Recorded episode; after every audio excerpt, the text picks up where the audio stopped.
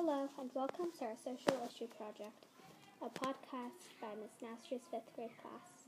I'm your host, Daniela. Today's episode, we will dive into social issues.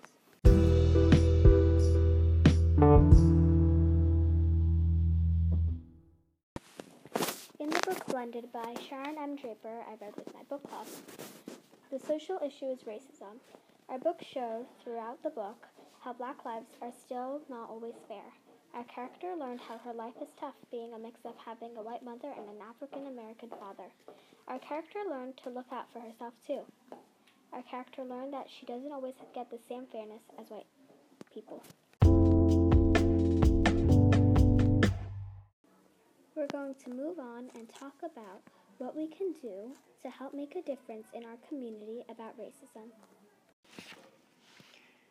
To make a difference about racism, you can hold a peaceful protest, you can make a powerful speech and read it to people, or you can even use sidewalk chalk and write on the sidewalk, Black Lives Matter, and you can add the symbol for it too.